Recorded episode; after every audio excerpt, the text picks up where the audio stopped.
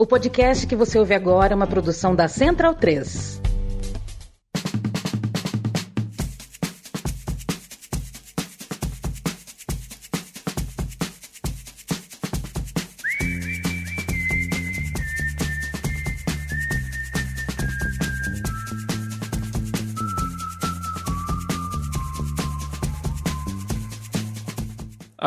Alô Brasil, alô você chegando! É você mesmo, Itália campeã mundial de futebol para nós. 8 de dezembro de 2022, a seleção da Itália ainda não estreou na Copa do Mundo, mas a gente uh, já não tem mais tempo para esperar. Sobraram sete partidas para a Copa do Mundo, mais a disputa de terceiro lugar, que é uh, nada mais é do que uma do que uma exibição prévia que não, não representa nada para o mata-mata. De mata-mata, de eliminatória, de Copa mesmo, faltam sete jogos e o primeiro e o segundo deles acontecem amanhã, dia 9 de dezembro. Brasil contra Croácia às 12 horas e às 16 uma República Federativa do Brasil assistirá Argentina e Holanda ou em êxtase ou afundada no sofá é, ou nos, no, no, nas cadeiras dos bares uh, por aí. Eu me chamo Leandro Amin, muito prazer. Estou ao lado de Bruno Bonsante, Leandro Stein, Matias Pinto e Emanuel do Vale, uh, que gentilmente uh, está aqui com a gente hoje. Nosso parceiro de longa data também, o Felipe Lobo, está descansando. Tudo bem, Emanuel? Começo contigo hoje. É, aqui, assim, é uma hora de programa e é, aí eu sou o host, né? Sou o apresentador. Uhum. Né? Quando é o Lobo que tá, o Lobo me põe. O Lobo é super metódico, ele me põe sempre embaixo do reloginho. Porque ele acha que o host tem que estar tá na. Isso, ele acha que o host tem que estar tá ali. Aí o monstro já é. foi, já me pôs. É, eu sou o host, mas não significa que, que assim, é, é, vocês falam livremente sobre o que vocês quiserem na próxima hora. Tudo bem, Manuel? Tudo bem. É, é, boa noite a todos. É, é sempre um, uma, uma, honra estar aqui nesse, nesse bate-bola com vocês. É bom participar. Já participei algumas vezes lá aí no, no estúdio da Central 3, né? Acho que umas duas ou três vezes eu já, já estive aí. E agora é, é via internet, pelo home office né, do, do, do podcast. É, então, vamos falar de Copa do Mundo, quartas de final, é, os prognósticos para prévia, né, para as quartas de final. E, enfim, é isso. Vamos ver aí o que, que vai rolar. É prévia, é prognóstico, é palpite, é Wilton, é Wilton Pereira Sampaio. Cara, o cara conseguiu, hein?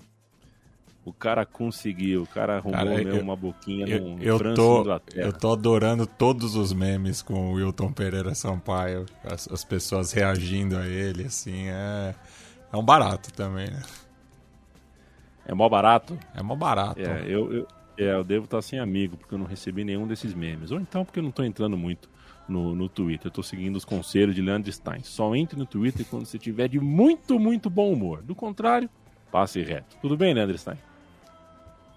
Tudo bom. Na verdade, eu fico no Twitter muito tempo do meu dia, né? Porque a conta da Trivela me obriga a isso, mas só a minha conta pessoal que não, não tenho muito essa vaidade de, de alimentar o Twitter.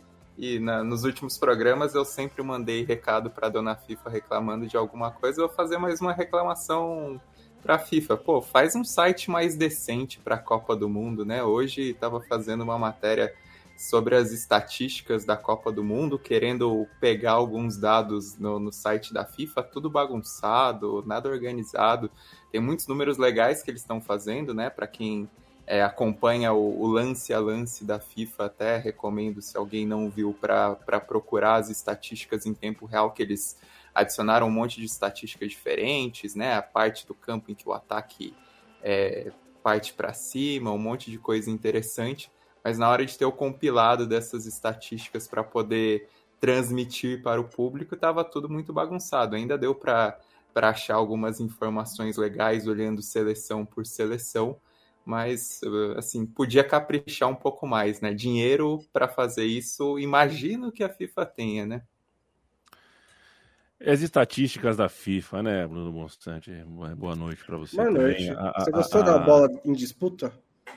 Gostei da bola em disputa. Fiquei pensando o que que. aonde estava né, esse número nos últimos 30 anos aí, quando a gente olhava. É, para qual lado ah, que ia, né? Para qual lado que ia, exatamente. É, e tem a, a, o número do Kovacic, né?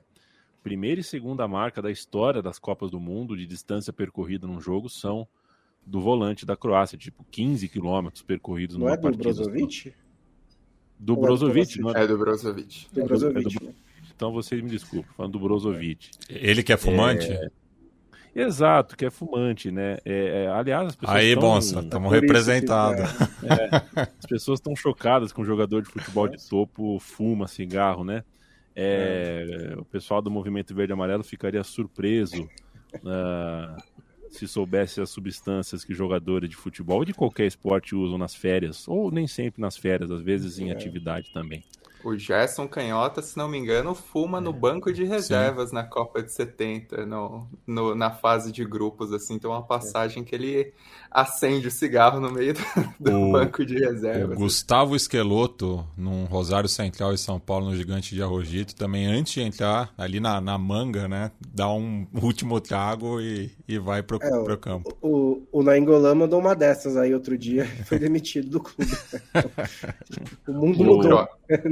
E o Cruyff o... é o mais famoso fumeta de todos, né? O é. Cruyff, várias e várias fotos correndo pra caramba e com um cigarrão. E no, assim, no fim, depois ele teve câncer, né? É. E chegou a participar, inclusive, de campanhas contra o, tabagismo. É, na Dinamarca de 86, o Elker, né? Fumava maços e maços por dia e corria aquele jogo com o Uruguai na, na Copa de 86. Ele jogou, correu o campo todo contra-ataque e tal, e fumava assim, uma chaminé, né?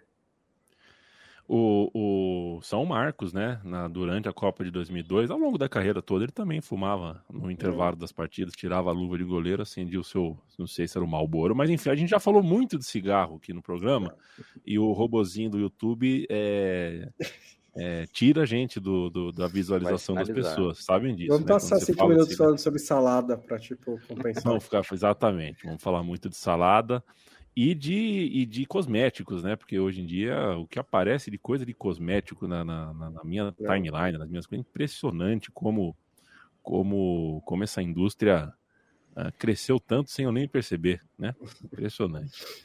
Ô, sem a minha ô, participação, gente, né? Sem a minha participação, minha anuência ou, ou sequer a minha ciência. E tem umas coisas loucas. Às vezes eu paro, eu assisto muito, eu acho que até entendo, que eu assisto quando eu quero relaxar Faz um tempo que eu não vejo isso. Acho que é porque Copa do Mundo, né? Você gosta de ver vídeo de, de, de é, remoção de cravo? Tem no YouTube? Não. Não, não puta, não, é uma delícia. É uma delícia. Um vídeo de é. remoção de cravo. Minha, minha, uma série, eu acho que tá minha, minha mãe me é. pagava para tirar meus cravos. Minha mãe adorava fazer é. isso, eu sofria é. pra cara. Minha mãe tinha umas unhonas, é. era sofrido. Pô, ou cada cravaço que tem. No... Depois procura no YouTube, remoção de cravo. É uns bagulho que parece um alien saindo assim da bochecha dos caras. Aí, sei lá, vai ver o Google tá me receitando aí. Só que, sabe, enfim. Uh, tô de boa. Brasil e Croácia se enfrentam amanhã. Quero saber de você, Bruno Bonsante. Quantos cigarros serão necessários fumar? A pergunta é: qual é o nível de tensão correta uh, que um brasileiro médio deve ter na véspera de um Brasil e Croácia? Acho que é uma tensão normal. É, não é, não é a tensão de um de nível Brasil e Argentina, com certeza. Acho que é uma tensão menor do que seria, por exemplo, um Brasil e Espanha, por mais que eu acho que a Croácia, no fim, está fazendo uma Copa melhor do que a da Espanha. É, a Croácia é um time. Não vou falar do mesmo nível, porque eu acho que é melhor, mas tentar entender que ela é mais ou menos da estirpe de Suécia e Suíça, que a gente pegou na fase de grupos. É tipo uma versão evoluída desses times, em tamanho dos jogadores, em tamanho histórico. Né? A Croácia tem uma semifinal de Copa, tem uma final de Copa do Mundo, é, tem um meio-campo que é melhor do que qualquer setor de Suíça e Sérvia, é, mas é, é, um, é, um, é uma seleção mais ou menos desse tamanho. Então, esse é o desafio que o Brasil tem pela frente. É, o que torna essa Croácia especial é esse meio-campo, que é comandado pelo Modric, que está numa fase melhor do que, na minha opinião, do que a de 2018, quando ele foi eleito o melhor jogador do mundo pela FIFA. É, não sei se ele faz uma Copa melhor do que a Copa de 2018, mas faz uma Copa muito boa, é, mesmo sem fazer golaço, sem dar grandes assistências. Você observa como ele toma conta daquele meio-campo. É, você tem um Kovacic que cresceu no último ciclo, ganhou mais espaço como jogador regular do Chelsea, não é sempre titular, mas joga mais do que vinha jogando pelo Real Madrid antes de 2018. Aquela seleção tinha o Rakitic, que é uma ausência importante, essa não tem, é, mas ela tem essa promoção do, do, do, do Kovacic e a fixa, e, o, e o, Brozovic, fixado como primeiro volante desse time, também é um jogador que cresceu no último ciclo. É, essa Tem essa estatística importante, né, da, da, dos 16 quilômetros que ele correu no jogo passado, que ele, os dois jogos que o jogador mais correu, ele também é o jogador que mais correu nessa Copa do Mundo, né? Isso vai ser importante porque é, ele vai pegar o Neymar, né? Vai ser o cara que vai perseguir o Neymar, e ele vai ter que perseguir bastante o Neymar. E ele, pelo jeito, tem fôlego para fazer isso em todo o gramado. A Croácia tem uma defesa que se renovou muito em relação à Copa do Mundo de 2018. Os laterais não estão mais na, na, Copa, na, na seleção, né? o Virsalico e o Strinic. É, os laterais são o, o Iranovic, que é um lateral bastante ofensivo do Celtic, o Borna Sosa, que é um lateral bastante ofensivo do Stuttgart, mas vai jogar o Barisic, né? Não vai jogar o Borna Sosa nessa, nessa partida. É, na defesa tem o Guivardiol, que é um excepcional zagueiro, muito jovem e de muito potencial, e o Lovren, que é o pilar de sustentação. E o Livakovic, que é um ótimo zagueiro, que é um pilar de experiência, digamos, de sustentação, de experiência. É... Não precisa elogiar, Bonsa. A gente sabe que você é torcedor do Liverpool, então não precisa é, fazer esse é, esforço. Pilar de experiência, né? É o cara mais velho da defesa. E o Livakovic, que é um bom goleiro que assumiu as, as, as metas. Na frente é onde está principalmente o problema da Croácia. Você tem o Perisic pela esquerda, que é um tanque, um cara muito forte, de muita velocidade, que vai bater com o Éder Militão, vai bater com quem for o lateral direito da seleção brasileira, que é uma grande discussão, e isso vai ser importante. O Militão, se for ele, provavelmente vai ter trabalho com o Perisic. Mas o, o, resto do ataque é uma dúvida, né? O Kramaric jogou preso no primeiro jogo, não foi bem contra Marrocos. Ele foi bem melhor contra o Canadá, com liberdade para circular, mas desde então, contra as defesas mais fortes, não tem tido o mesmo sucesso. E que a Croácia não tem um centroavante, né? O Mandzukic faz muita falta. É, tentou lá o, o Marco Livaja, que é um cara mais, um pouco mais móvel, tentou o Bruno Petkovic, que é um cara mais de força, ainda tem o Budimir, mas são três jogadores, nenhum deles convence, e precisa de alguém para dar essa liberdade para o Camarit sair pela direita, para o Perisic poder entrar, então tem um, um, gargalo aí nesse time da Croácia. Mas eu acho que principalmente o que está nessa Croácia especial é que ele é um time de muito brilho, né? É, é, um time que chegou na última Copa do Mundo, jogando na final da última Copa do Mundo, jogando três prorrogações, é um time que na Eurocopa passada estava quase sendo eliminado, encaixou um jogo bom no final da fase de grupos, estava quase sendo eliminado pela Espanha, conseguiu buscar o empate para levar para a prorrogação. É, e nessa, nas oitavas de final mesmo, estava sem perna contra o Japão, conseguiu buscar o empate, conseguiu levar para os pênaltis, conseguiu se classificar nos pênaltis. Então você nunca pode descartar essa Croácia. É, para usar um, um, uma metáfora aí muito comum, né, quando o Júnior está comentando, se o Brasil enfiar a faca é bom girar, porque senão a Croácia pode voltar. Cara, o Júnior jogou Copa do Mundo, né, cara? O Copa do Mundo, campeão brasileiro, ganhou Mundial com o Flamengo. Pô, uma nova geração, ele é o cara da faca, né? Uma galerinha de 15 anos aí, o Júnior virou o cara da faca. Que é do Cláudio Coutinho, né, essa expressão, né? É do Cláudio Coutinho? Ele, é, ele, ele falava ele com os jogadores do Flamengo. É, hum. Mete a faca e roda, né? É, ele falava isso naquela época, em 79, 80, por aí. Perfeito, é. Eu acho um pouco, né? Essa frase junto com pombo sem asa, acho que deveriam ser abolidas aqui do, do da, da, conversa dentro da Trivela. O Homero Baco fica feliz aqui. Ele falou que só aqui ou numa live do, no, no, em algo do Biratã a gente veria uma lista histórica de grandes jogadores fumantes. Mais do que isso, né, Romero? É, a gente viu o Leandro Stein meter um, um Vale do Paraibanês aqui, meter um fumeta que é algo que não é em qualquer lugar que um fumante é chamado de fumeta. É sensacional. Matheus Borges, um abraço. Coach Danny, valeu. Recomendo apostar em gol do Thiago Silva ou do Marquinhos. Hoje tem um momento KTO, hein? Daqui a pouco a gente fala sobre isso. O Bruno Bonsante pode uh, me dizer se Thiago Silva ou Marquinhos, qual dos dois aí é mais uh, cotado para fazer gol. Kramaric ou German Crano? Kramaric ou Germancano. Paulo, um abraço para você. Jefferson Silva, Brasil tem um jogo de transição muito forte. Quero ver como esse meio da Croácia irá reagir. Em cima dessa observação, é, é, claro, a gente costuma fazer, né? Fica com a cabeça fritando, olhando pontos fortes e pontos fracos. É, mas, o, Mate, vou, vou, vou perguntar para você sobre um embate específico, né? Que é esse embate dos meio-campos Uh, e a gente tinha esse debate antes da Copa do Mundo começar, quem seria o segundo homem do meio de campo do Brasil. Foi um escrutínio público, se era Fred, se era Paquetá, se o Bruno Guimarães deveria ter uma chance. Acontece que esse é o lugar do campo onde o Modric vai atuar. O Modric vai jogar, gosta de jogar, ali nas costas de onde vai estar o Paquetá. Você coincide com o Tite? Você acha que ele tem que achar alguém que dê um passinho mais atrás? Como é que você enxerga o meio de campo do Brasil, que pode servir muito bem contra a Coreia, pode servir mais ou menos contra a Croácia, pode não servir se o adversário for a França. A gente sempre tenta medir a força do adversário para ver o quão ofensivo a gente pode ser. Mas está ali o Paquetá. É, o tal Paquetá e imagino também que a postura da Croácia não vai ser igual à da Coreia do Sul, até pelo que ela vem atuando nessa Copa do Mundo, né? É, a gente falou bastante né, do duelo contra o Japão, é, que a, a Croácia é, por muitas vezes estava satisfeita com o empate, não estava tão agressiva. E você tem essa questão né, do jogo gravitar muito no Modric, né? É, é, um, é um engante, assim, não é algo que o Brasil tenha, né? É, é uma, é uma posição que no Brasil acaba ficando mais para o Neymar, mas não é a dele propriamente. Né? Acabou sendo o melhor encaixe para o Brasil nesse sentido. Mas o Modric acaba né, é, justamente carregando mais a bola, tendo esse, esse domínio melhor, né, esse controle da bola melhor.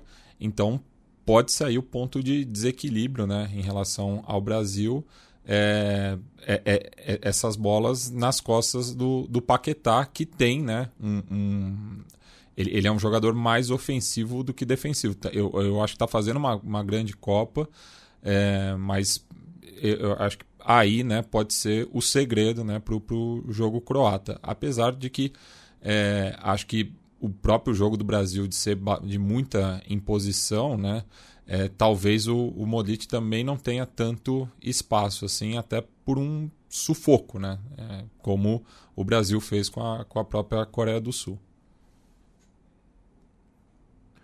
Quero mandar um abraço para o Ronaldo Jesus. E como o Modric está batendo nessa Copa e passando impune, veremos amanhã o Modric batendo. Não sei. Se, se bateu, não prestei muita atenção. Batendo uh, um ah, pouquinho, sim. Tá batendo um pouquinho, sim? Batendo um pouquinho, sim. É, eu, eu não, não, vi essa, eu não vi essa, essa gradação a mais, não. Fábio Mariano, um abraço para você. O Bruno Martins está conosco também. O Tiago Tavares, o José Sobreira. O Stein, é o seguinte: o Bonsa falou, muito bem falado, sobre a renovação da defesa croata, né?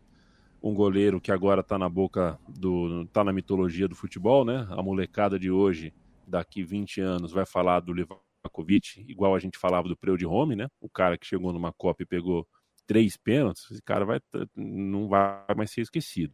É, acho que não vai ser tanto, não, mas tudo bem.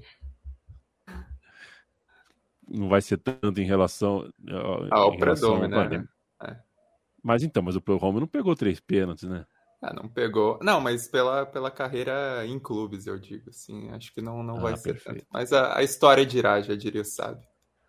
É, não dá para saber ainda, já diria o cachorrinho da, da bandeira da Trifon Ivanov. O, o, Dizia eu que a zaga tem o mascarado Vardiol muito bem, futebol alemão, ao que tudo indica, só sai do Leipzig com um dinheiro muito grande. É, a gente olha para o Modric e vê o passado, a gente olha para a defesa, vê o presente que, na verdade, indica para um futuro muito bom. Mas eu queria saber se você detecta algum ponto fraco defensivamente nesse time da Croácia, se a gente vai para o jogo achando mesmo que o problema da Croácia é lentidão, é a transição que, que é um pouquinho falha, ou se, enfim, a Croácia tem mais pontos fracos ali, não sei se nas laterais, nos lados do campo, Uh, que tal para você se a gente olhar, uh, parar de olhar com medo, parar de olhar só se a gente precisa de um segundo volante ou não e pensar se a gente quer o Paquetá mais lá na frente, como é que faz para a gente furar essa, esse sistema defensivo croata que fez uma boa Copa até agora. Bom, se você tem o Lovren, você muito provavelmente vai ter algum problema, né? Não costuma Corneta, passar muito tempo impune, mas enfim, é um cara muito importante também para a história da seleção croata. Isso não dá para negar. As laterais elas podem ficar expostas, mas aí eu cito um, plus dessa Croácia em relação ao sistema defensivo, que é o papel que o Perisic pode fazer, né? Recuando mais, é, ajudando a fechar principalmente o lado esquerdo ali, e aí jogando a zaga um pouco mais para a direita, os quatro defensores, ajudar a ocupar esse espaço e a defender. E isso pode ser muito importante, né? Para os laterais não ficarem tão expostos às pontas do Brasil, né? O Brasil que abre muito bem seus dois pontas, é, ter esse apoio do Perisic. O Perisic, é, de todos esses caras, né, em relação à Copa de 2018, é alguém que me chama muita atenção, porque na Copa de 2018 ele vinha num grande momento na Internacional, mas num momento ponta a ponta mesmo, né? E, e a carreira dele foi desenvolvida assim, principalmente no, no futebol alemão, né? Quando ele é, estoura no Borussia Dortmund, no Wolfsburg, enfim, era um, um ponta típico. E nesse ciclo, nesses últimos quatro anos, ele transformou essa percepção, né? Ele virou um jogador muito mais tático, é, até por jogar em, é, como ala, né? Tendo sido muito importante na Internacional e agora no Tottenham também. É, ganhou muito mais essa noção com o Conte, né? E o Conte era um treinador que parecia que nem ia aproveitá-lo direito e, e, no fim acho que transformou o Perisic num jogador ainda mais completo então é um cara que vai ter esse papel tático muito importante, mas que contribui bastante à frente, né? Na Copa de 2018, vale lembrar que ele já teve um papel, mesmo sendo esse ponta a ponta, ele teve um papel muito importante, principalmente na semifinal contra a Inglaterra, né? Com, com gol, com assistência.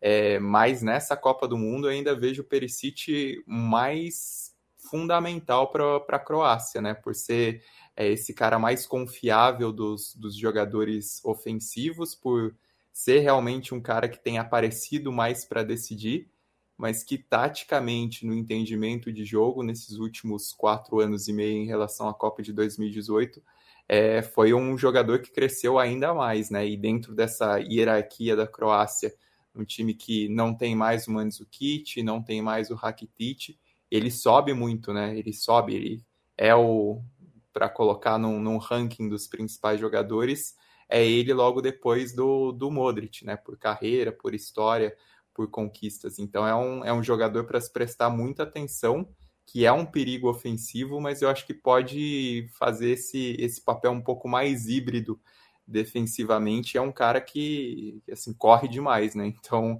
é, é, conseguir esse equilíbrio entre ataque e defesa não, não é necessariamente um problema por aquilo que a gente conhece do Perisic e por aquilo que ele vem fazendo nas últimas temporadas. Quantos erros uh, cometeria Luciano do Vale se narrasse um jogo da Croácia hoje? Eu falo, eu falo, brincando, tá? Eu adoro o Luciano do Vale, foi o meu, é o meu preferido, quer saber? É o meu preferido, mas ele era bom com esse O meu nome, também. Né? Ele, ele errava bonito, jogo de seleção mais enjoado assim. Aliás, o Camaronese, né? É, Camaronese, Camaronês, Camoranuca. Ele só não chamava o cara de Camoranese na Copa de 2006. De, todas as outras combinações possíveis, ele chamou. O jogador que pouca gente lembra, né? Foi campeão pelaquela sessão da Itália. É o cara que sempre falta. Quando você vai escalar o time da Itália, sempre falta ali na cabeça o Camoranese. E, e começou a carreira... Perrota, hein? E, Perrota falta mais. É, e, falta, é verdade, e começou falta. a carreira no Aldosive de Mar del Plata, né? Exatamente, um argentino, né? um ítalo é. É, argentino. Uh, Brasil, então, chega para enfrentar a Croácia com poucos desfalques. Acho que só o Alexandre, né, Manuel, que não joga, só o Alexandre que, que tá fora. O Danilo falou agora há pouco, foi uma entrevista bem feliz dele, né? A pergunta, mas de que lado você prefere jogar? Ele falou, prefiro jogar do lado de dentro. Uh, muito espirituosa uh, a resposta dele. Mas jogou bem, né? Ele jogou bem contra a Coreia.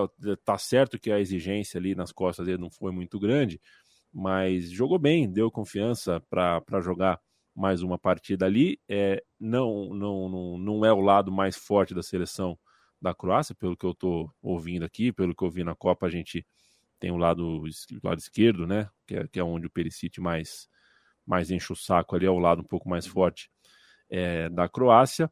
Mas uh, uh, tá bem, né? Acho que a linha defensiva do Brasil, Marquinhos e Thiago Silva jogando muito bem, a seleção brasileira acabou.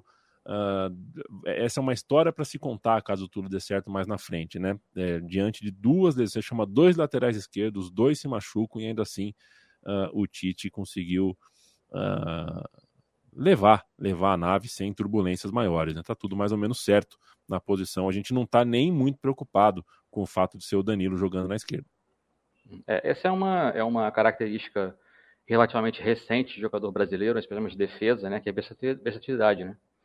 Que é uma coisa que antigamente não era tão comum, assim, você ter um, um lateral trocando de lado, o, é, o, zagueiro jogando de lateral, o lateral jogando na zaga, e hoje a gente tem, assim, é, perdemos os dois laterais esquerdos, um temporariamente e o outro definitivo, mas tem o Danilo que pode trocar de lado, o Militão que poderia jogar na zaga pode passar para a lateral direita, e aí é, esse encaixe é perfeitamente possível, assim, você girar as posições e tem gente para ocupar todos os lugares ali. Né?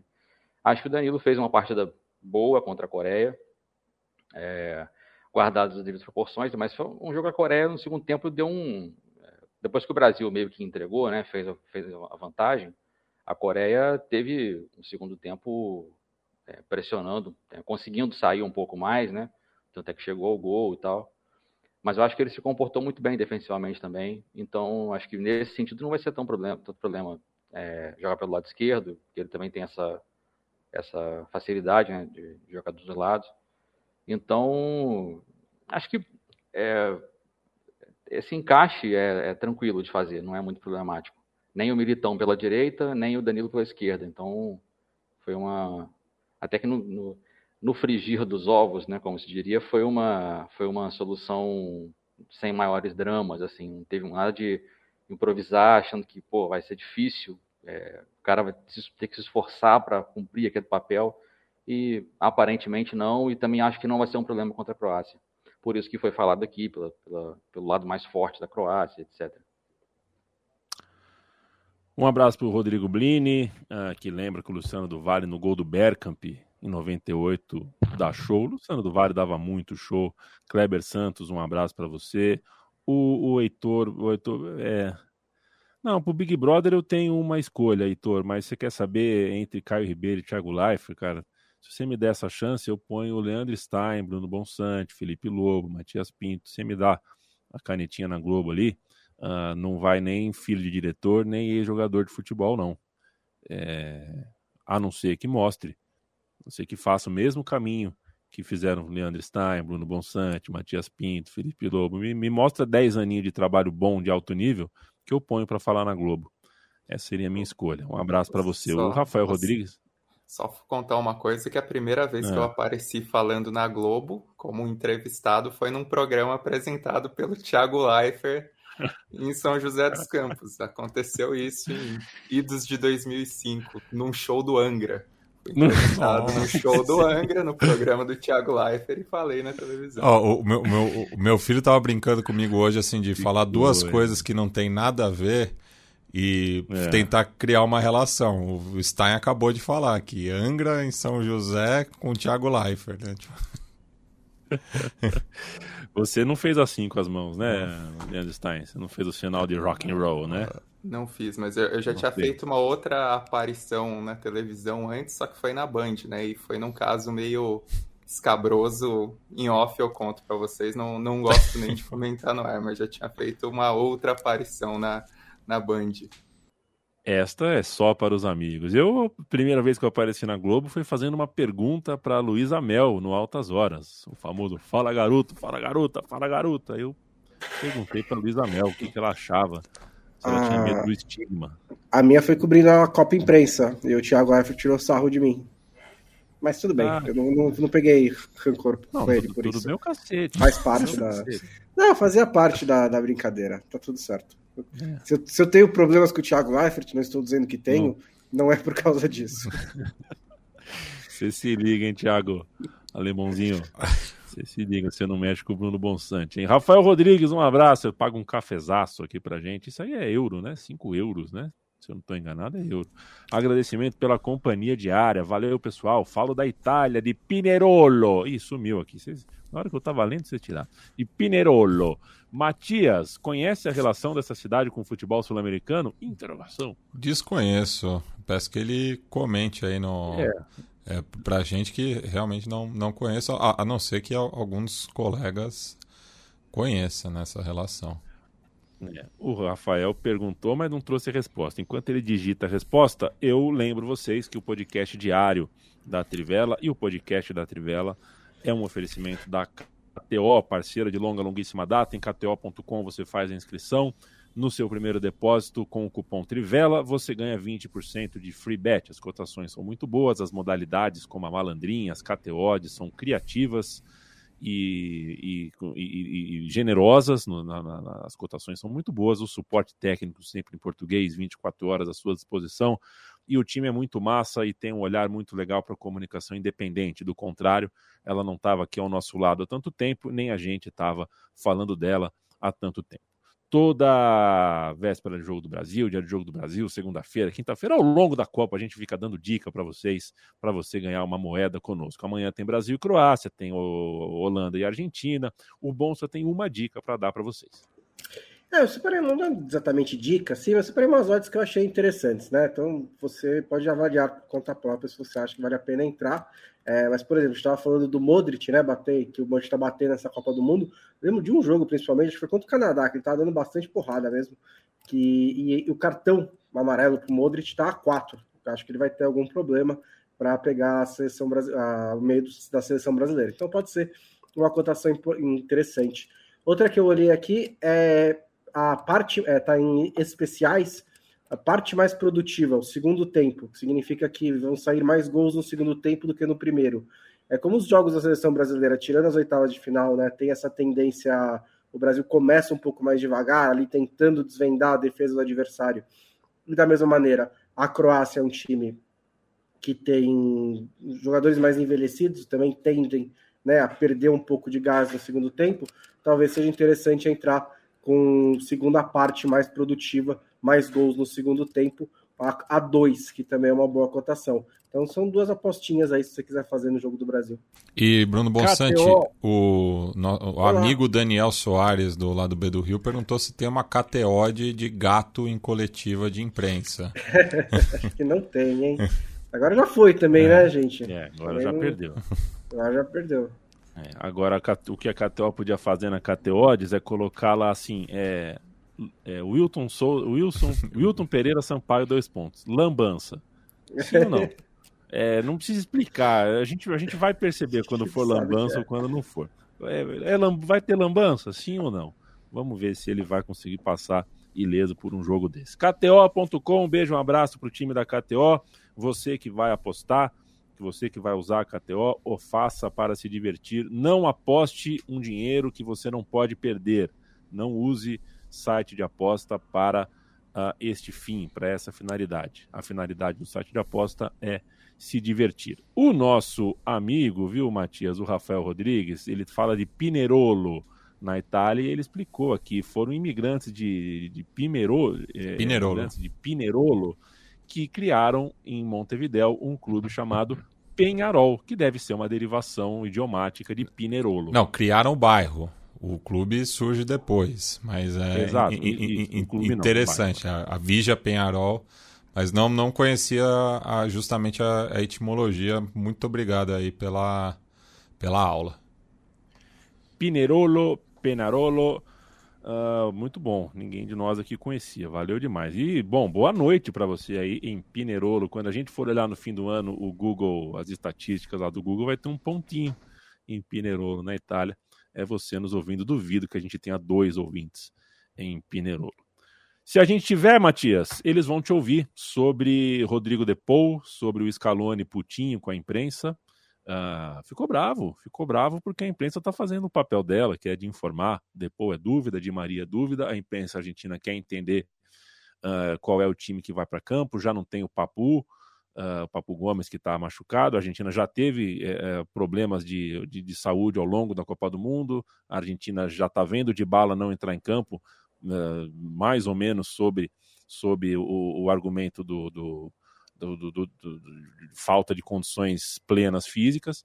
Então é super legítimo que a gente tente entender a escalação da Argentina a partir das condições físicas de seus jogadores. Para você, como vem a Argentina, se não na escalação, no anímico, né? Porque a gente está vendo a possibilidade de ter 40 mil pessoas num estádio, o que seria, acredito eu, um recorde absoluto em Copa do Mundo em termos de deslocamento de uma torcida de um país só. É, eu estava acompanhando é, também a, a, repercussão, né, da, dessa questão do Depô, né, e, e meio que os torcedores compraram a briga do, do Scaloni, né? Ele tá com bastante moral, assim. Algo que é, aqui no Brasil também tá, é, em alguns setores está rolando também, né? Que acusa a imprensa de torcer contra, assim, né? Então, parte da opinião pública é, acha que tam, não tinha que revelar nada, né? De deixar essa dúvida na cabeça do Vangal, é, de pra, pra, porque a, nem mesmo a, a, Argentina consegue ainda definir né, quem seria o substituto do Depou, que não vinha fazendo né, uma grande Copa do Mundo, a, a bem da verdade. É, mas foi bem contra a Austrália. A fase de grupos foi bastante apagada. Ele que também acabou virando um pivô né, de, de uma crise de desatenção por conta da, da companheira dele na Copa do Mundo, né? Então, é, a imprensa argentina também pesa muito em algumas questões, né? Então, o Scaloni acaba meio é, tentando resguardar o grupo também, né? Porque existe uma cobrança até maior do que a do Brasil, né? Já que é, mesmo com o título da Copa América conquistado no ano passado, existe, né? Essa essa cobrança por um título de maior expressão, né? Que é, para a nossa geração, por exemplo, que, que vive na Argentina, não acompanhou 86, né? era muito jovem ali no começo dos anos 90, quando foi bicampeã da Copa América. Então é meio um, uma mistura disso tudo. Né? E mas não, não, não consigo também imaginar muito bem como que o Scaloni vai armar o time com, com essas baixas. E a Argentina tem sofrido muito né, com, com, com as lesões, tem a questão do, do Di Maria também, né, que nunca é, consegue fazer uma, um, um torneio de tiro curto inteiro, né? É, é, um é jogador que sente muito né, a parte física, é, enfim. Propenso a lesões. É, então é, é, é, vive um drama a Argentina. A Argentina vive um drama, Bruno Bonsante. É, uhum. O Scaloni e o seu auxiliar técnico, o Substituilone. Eu, eu já fiz essa, né? Eu já devo ter feito essa, mas ele tem um time é. barra pesada ao redor dele lá. É Aymar, é Samuel. Tem dúvidas, mas quais são as soluções para enfrentar uma Holanda que, grosso, grosso modo, fez um jogo bom na Copa? Fez um jogo bom na Copa. É, pelo menos tá no alto astral, né? O Vangal tá fazendo piada toda coletiva aí, tá muito feliz. Essa também é a última dança do Vangal, né? Tava aposentado, foi tirado da aposentadoria para salvar a seleção holandesa. É, acho que vai ter algumas chaves aí nesse jogo, né? Principalmente é, do, quem que vai marcar o Messi, eu acho que é importante, porque a, não, não existe uma receita para marcar o Messi. Não existe uma receita para parar o Messi o que mais tem funcionado na história da humanidade é duas linhas de quatro bem compactas com um cara entre elas para ficar perseguindo o Messi. É geralmente o que consegue atrapalhar o Messi. É, a Holanda joga com três zagueiros, então não vai fazer linha de quatro, mas pode fazer uma linha de cinco e deixar alguém perseguindo o Messi. Esse cara vai ser provavelmente o parceiro do De Jong, é, não vai ser o De Jong, até pela, por característica física, acho que o De Jong não consegue perseguir o Messi, é, também você acaba cansando o De Jong para fazer o que o De Jong tem de melhor, né? Que é a ligação com o ataque. Então vai ser provavelmente o Derum ou o Cup Miners. Chutaria o Derum. É, e aí, quando o De Jong pegar a bola, vai ser interessante ver quem que vai pressionar o, o, o De Jong, porque o De Jong é quem vai fazer essa ligação com o ataque. É, o Enzo Fernandes acho que vai bater muito por ali, principalmente se não tiver o Depol. E acho que esse vai ser um duelo muito interessante de ver no meio-campo. É, na, e, outra, e outro fator também que eu até coloquei num texto meu sobre esses duelos individuais é o Dumfries contra o Acunha. Né? O Acunha é um jogador mais ofensivo que, do que o Talhafico, por exemplo. O Talhafico foi titular na primeira rodada, do, do, o Acunha nas outras três. E, é, e tá meio improvisado o... também, né, o Acunha. Não é, não é bem a dele, né? É, não é bem lateral. Tipo, é. não é bem lateral, né? Ele é mais um jogador mala, vai, é um jogador mais ofensivo. Então, assim, e o Dumfries ele é muito bom quando ele, ele pega a transição, né? Quando ele tem espaço para acelerar na transição. Então ele vai ter que ficar muito esperto para não deixar essas costas abertas o tempo inteiro para a projeção do Dumfries e também o Álvares, né, que deve ser o atacante pela esquerda, também tem que acompanhar o Dumfries, não deixar ele sempre sozinho para bater com a Cunha. Então acho que vai ser um duelo tático bem interessante ali. É, acho que desfalques são, são relevantes, né? Se tiver, não tiver o Depol, que fez a primeira jogo decente dele contra a Austrália, ou Di Maria, que tava, faz, fez dois bons primeiros, pelo menos o segundo jogo melhor, né? Mas é um parceiro importante do Messi, é, deixa a Argentina bem desfalcada.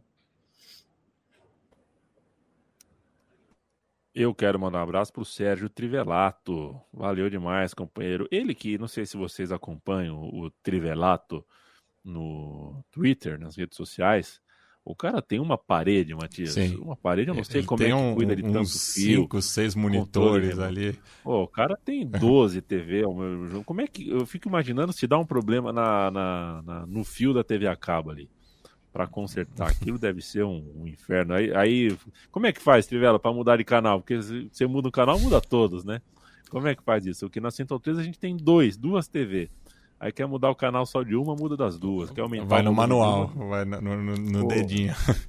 E contribui é um demais para as transmissões da Premier League, né? Sempre o Paulo Andrade, principalmente, sempre menciona o Sérgio Trivela aí como um, um contribuidor da, das informações da Premier League, sempre ligado. É verdade, é um prazer ter você aqui com a gente, Trivelato. É outro que está sempre na, na, na, ESPN falando lá é o Fernando Mazoca, né? Só que o Fernando Mazoca ainda não ouve aqui o podcast da Trivela, acho uma pena. Eu, o, descobre. O, Fernando Mazoca, né, lá do Vila Paulina, quando eu, eu fiz minha Paulina. primeira intervenção numa rádio comercial, ele mandou lá o, o, o salve também. Não, o cara, o cara é. Esse é. Esse é peixão completo. O cara só consome é, informação se ele puder interagir. Isso é muito bom. Carnaval e Parintins, boa noite. Ele está em Macaé, Rio de Janeiro. Um abraço, bom carnaval para você. Nos encontramos no setor 3, se você quiser, tá bom? Lá estarei. Diego Emanuel, a Holanda vai passar, pois o goleiro vai decidir. Emanuel Vale, a Holanda vai passar.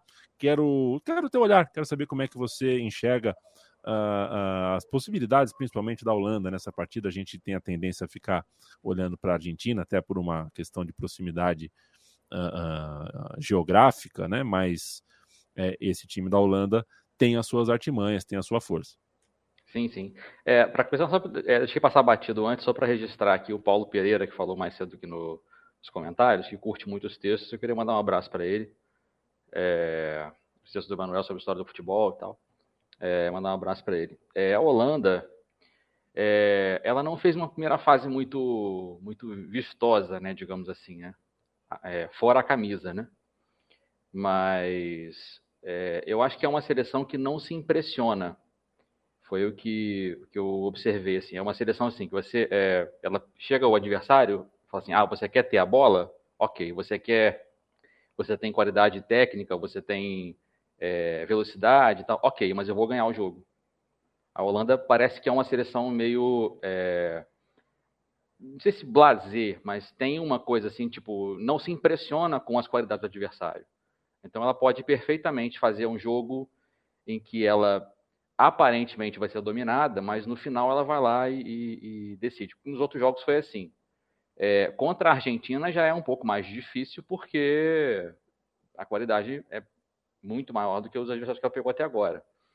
Mas eu acho que é tende a ser uma seleção que é bem a moda Vangal, né? Bem pragmática, bem com uma defesa, é, como vocês falaram, pode fazer uma linha de cinco. É, então ela ela não vai se assustar porque do outro lado tem o Messi, porque do, lado, do outro lado tem a Argentina. Eu acho que ela vai fazer um jogo, o jogo dela. Ela não vai, é, assim, é, ter uma, uma é, eu não diria uma, uma, alteração muito significativa, mas eu acho que ela vai, é, vai fazer o jogo dela. É, é, tem jogadores, é, por exemplo, Gakpo, que é um cara que finaliza muito bem, então pode chegar em poucos toques na frente e ter uma finalização muito bem direcionada. Dumfries pela, pela, pela ala, né, pode chegar em velocidade. Então, ela tem armas para contra-atacar, para esperar a Argentina, para não fazer um jogo é, de dominar a seleção da Argentina, mas ela tem suas, suas valências secretas, assim, né, que ela pode lançar a mão quando tiver aquela oportunidadezinha dele, ela vai, ela vai ter encaixa e chega. Como ela fez com o Senegal, por exemplo, no final do jogo, né? Todo mundo já imaginava que o Senegal tivesse mais próximo de fazer o gol. A Holanda foi lá e fez.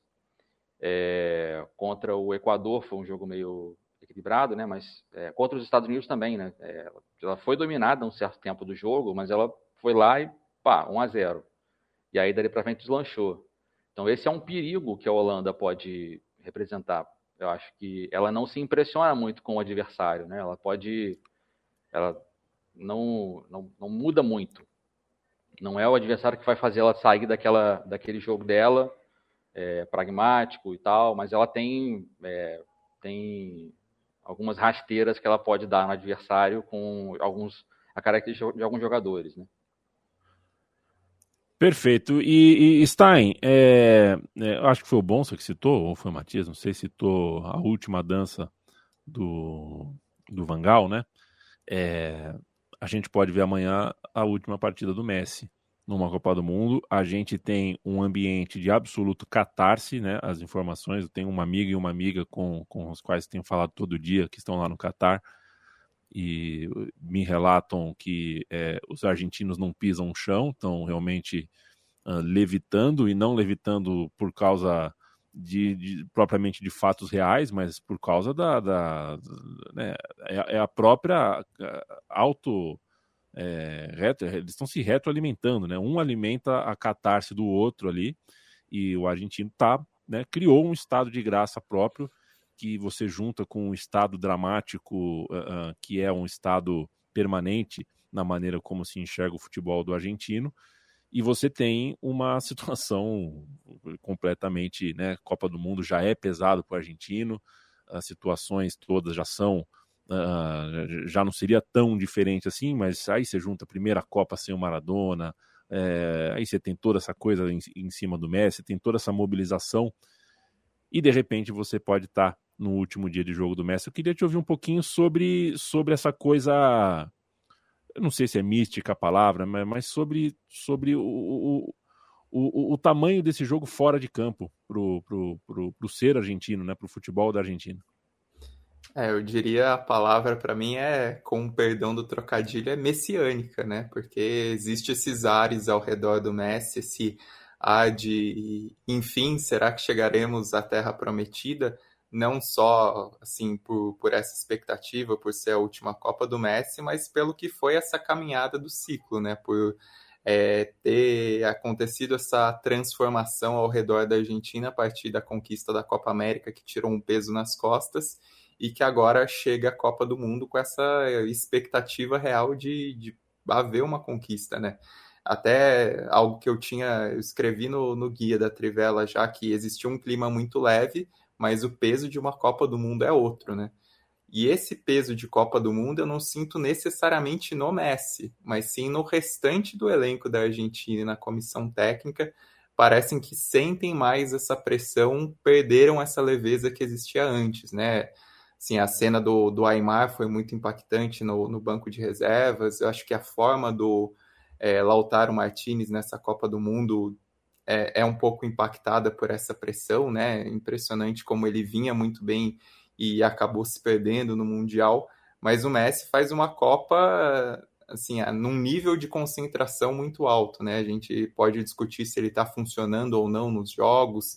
Teve jogos que ele não foi tão bem, teve jogos que ele chamou muito a responsabilidade, principalmente esse contra a Austrália, é um cara que está produzindo muito ofensivamente, né? Entre é, passes para os companheiros finalizarem e finalizações dele mesmo. É o jogador que mais criou oportunidades nessa Copa do Mundo, mais até que Mbappé.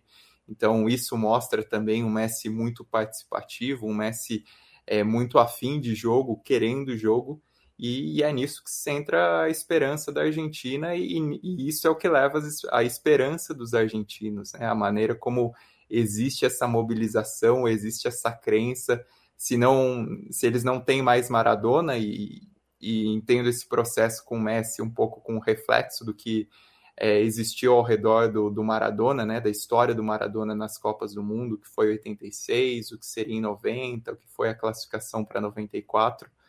É o Messi agora que parece assumir um pouco essa, essa imagem que o Maradona tinha, principalmente quando ele se concretiza como um campeão pela Argentina na Copa América e como é a última esperança, né? A última vez que o Messi vai ter essa oportunidade numa Copa do Mundo ao que tudo indica, ao que ele mesmo é, deixa transparecer, é o momento e, e nisso os argentinos resolveram é, pegar embalo e abraçar.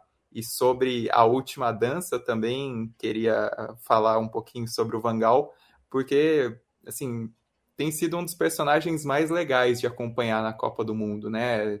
Não só pela história dele no futebol, por ter saído do, do sol no Algarve para reassumir a seleção, mas também pelo processo de recuperação dele enfrentando um câncer e o ambiente da seleção holandesa, pelo que eles demonstram nas entrevistas, enfim, parece um dos ambientes mais legais, aqueles ambientes leves de Copa do Mundo, né? E a gente sabe como isso muitas vezes faz a diferença, esse tipo de, de relação próxima. O Vangal, nas próprias entrevistas, ele dá uma de paisão, né? Beija rosto de jogador, faz brincadeira, ele tá muito leve nesse sentido.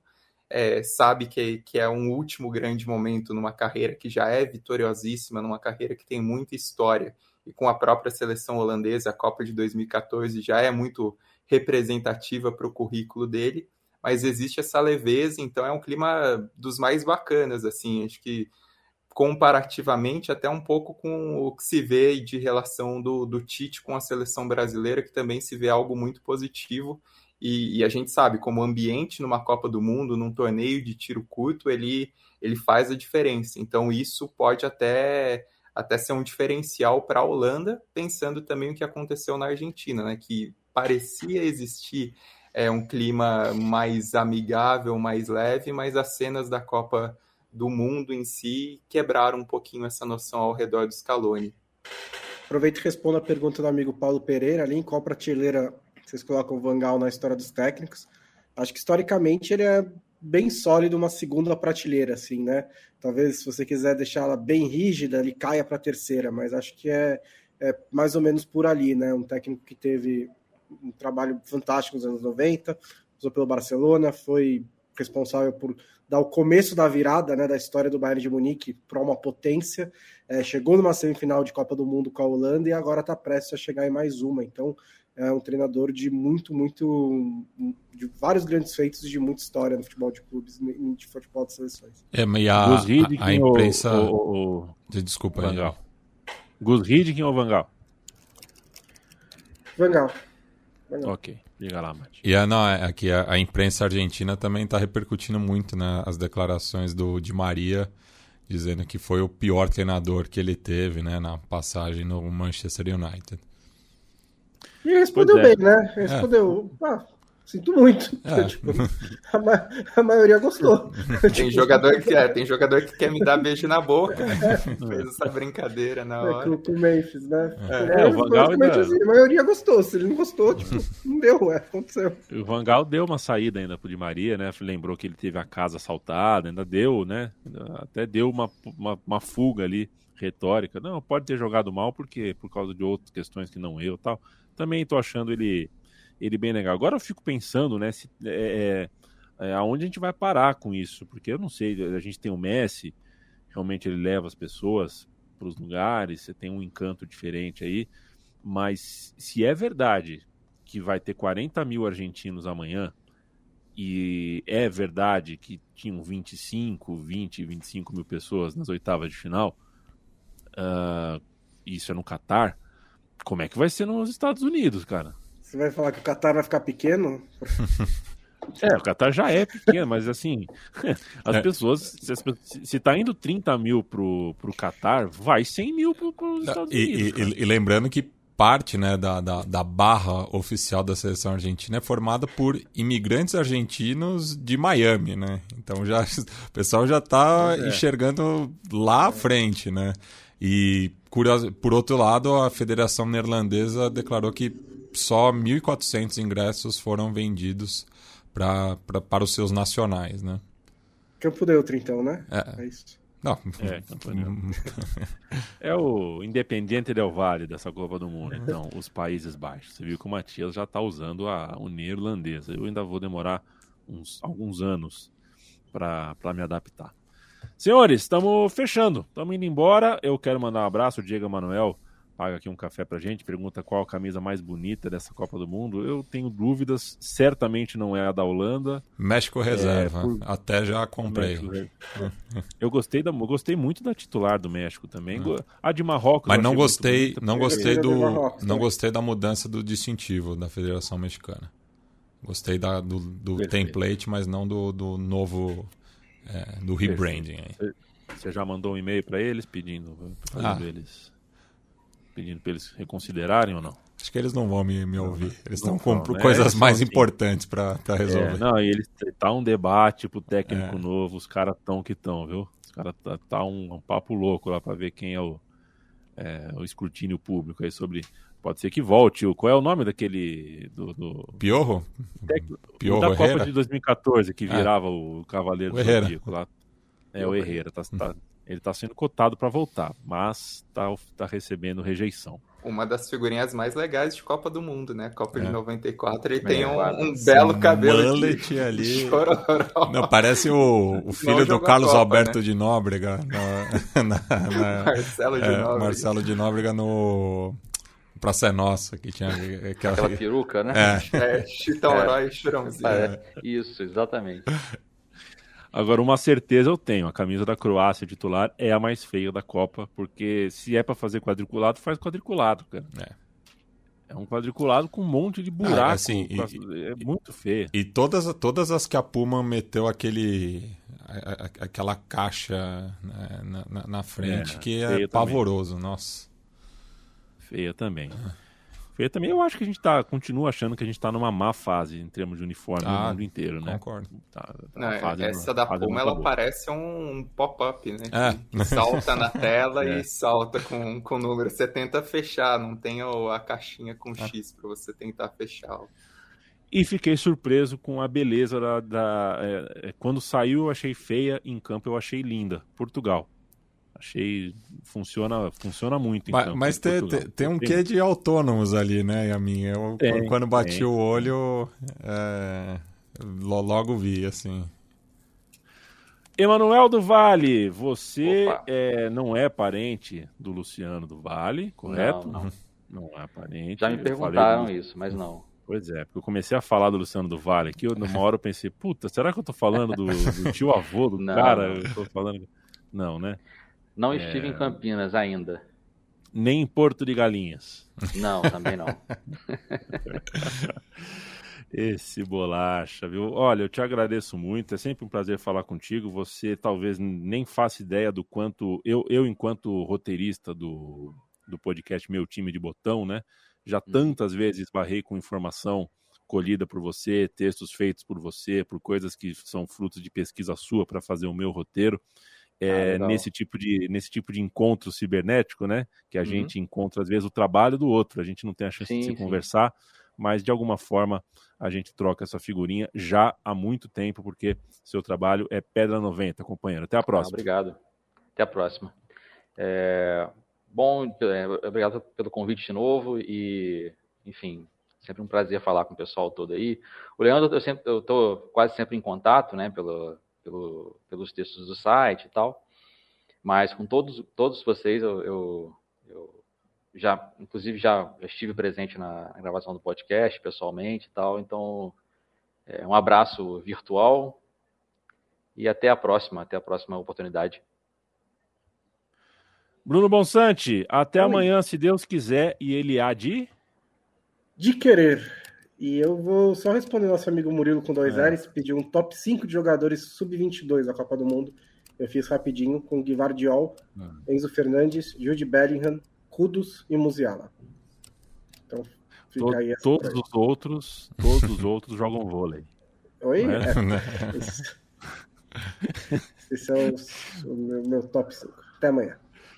Até amanhã. Aliás, eu vi Stein, beijo, boa noite. Eu, hoje eu vi uma matéria falando que o Perisic jogou no circuito profissional de vôlei de praia, né? É o, é o tipo de matéria que eu falo, putz, é, essa matéria era para estar tá na trivela, essa aí escapou da trivela. É.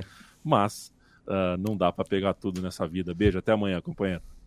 Beijo, até amanhã. E só para finalizar, como eu mencionei o, o Gerson no começo do, do programa, né? Tem as aspas dele. No jogo que ele fumou foi o Brasil e Inglaterra de 70, que ele estava lesionado e não entrou em campo, e aí na, para o jornal O Globo ele mandou as aspas. Fumei 40 cigarros em hora e meia e não fumei mais porque as vias respiratórias pareciam entupidas.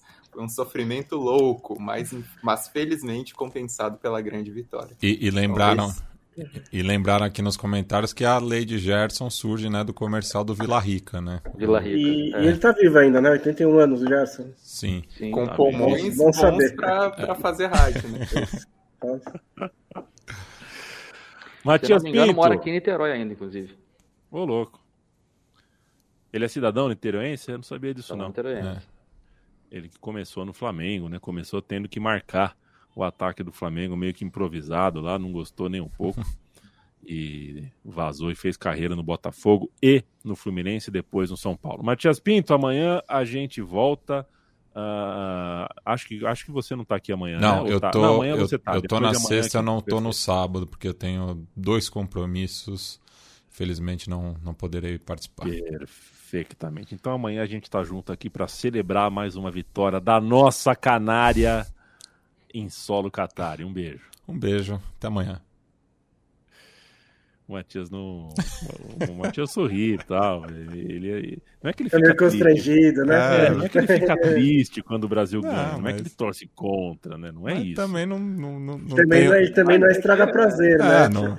Eu fico na é minha. Que, é que torcer é, é igual, é igual é, intimidade a gente não consegue fingir, certo? É. Ou a gente tem ou a gente não tem com as coisas. A mesma coisa com torcida. Ou a gente torce ou a gente não torce. Não adianta, não tem jeito.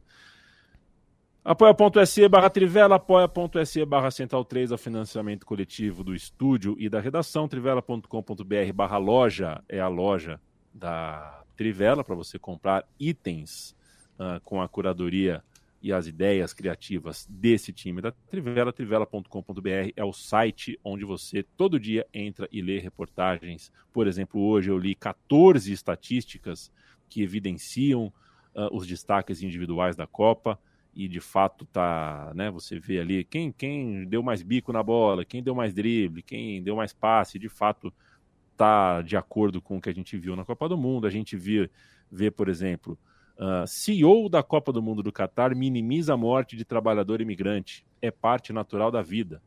É, o CEO da Copa do Mundo disse isso, tá? É, você lê lá na Trivela, o Bruno Bonsante que assina essa matéria, é, e a gente toca em frente. Faltam sete dias para acabar a Copa do Mundo, a gente sempre lembrando que é, o melhor a se fazer é acompanhar a Copa do Mundo. É, é sete, o Bruno Bonsante. Eu não considero a disputa de terceiro lugar. Ah, tá. Sete dias de jogos, né? Sete dias. Não, eu falei sete dias, é sete jogos. Me desculpe. É, ah, tá, ok. Então são sete jogos para acabar. Sete jogos. Nove, é, dez dias para acabar para a final da Copa. E é, curta a Copa do Mundo e, e, e, e não ligue para o Qatar. Não ligue. Ignore o Qatar. Ignore o que o Qatar quer fazer com a sua própria imagem a partir do futebol. Não dê ao Qatar o que o Qatar quer da gente. Beijo, até amanhã.